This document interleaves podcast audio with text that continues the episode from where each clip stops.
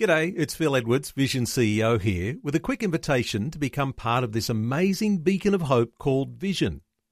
Together we can put our love into action to help people of all kinds build or rebuild their lives on the truth of God.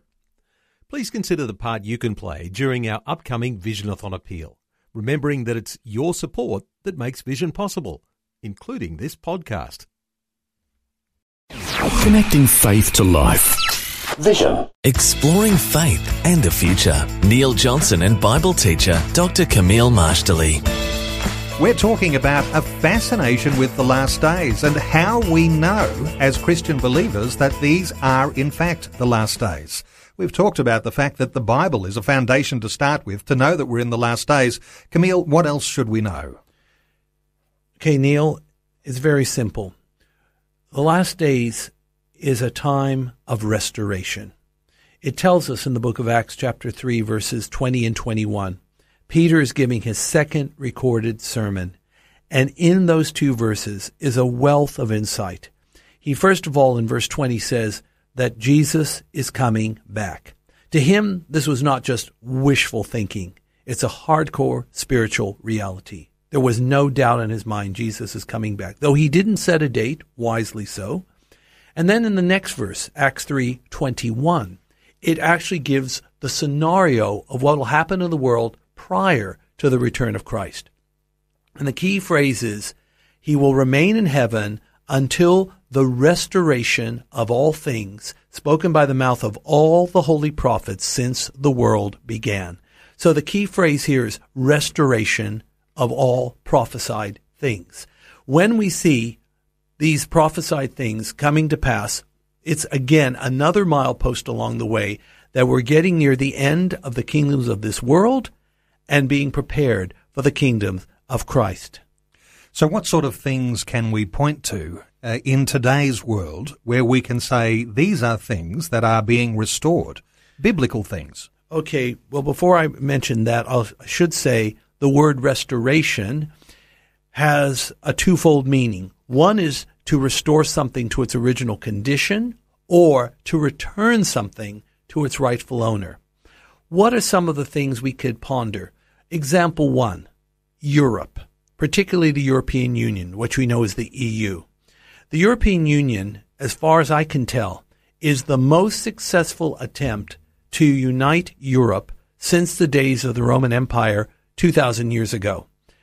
And the European Union may, I, I, use the term may, have prophetic implications if you read Daniel 2, 7, and 8, which describe the world's last great empire before the coming of the Messianic kingdom. It ends with Nebuchadnezzar's statue, feet of iron and clay, partially strong, partially weak. I think that's a good description, certainly, of the European Union economy at present.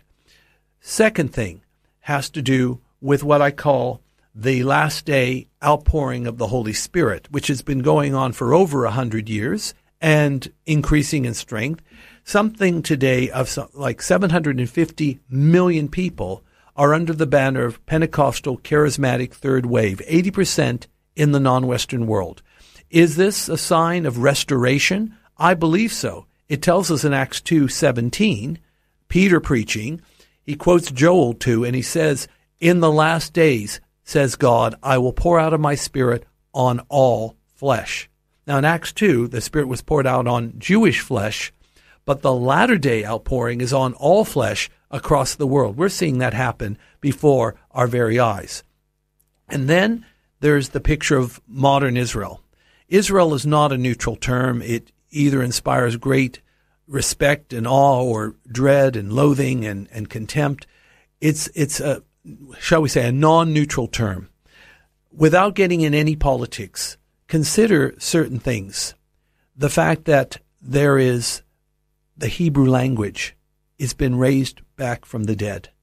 There are cities that were in the Bible, and then they were buried under the dust for millennia. And in the last decades, those cities have been excavated, dusted off, rebuilt, not as tourist haunts, but as living, viable cities. What about the fact that there are Jewish immigrants coming from over a hundred different nations of the world? And there are literally prophecies to talk about it. Yes, I understand there's issues with the Palestinians too, and, and we're not overlooking that, but we're just talking about certain things. Or what about the ecology even?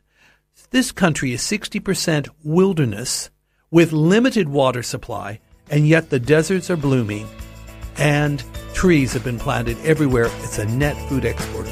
Is this the restoration we're looking for? Just watch this page. Faith and the Future with Neil Johnson and Dr. Kameel Majdali from Teach All Nations. For more from Dr. Majdali, including books and DVDs on prophecy, Bible commentaries, plus today's and other episodes of Faith and the Future, go to vision.org.au. Before you go, thanks for listening. There's lots more great audio on demand, or you can listen to us live at visionradio.org.au. And remember, Vision is listener supported. Your donation, large or small, will help us continue connecting faith to life for hundreds of thousands of people across Australia and around the world. Learn more or donate today at visionradio.org.au.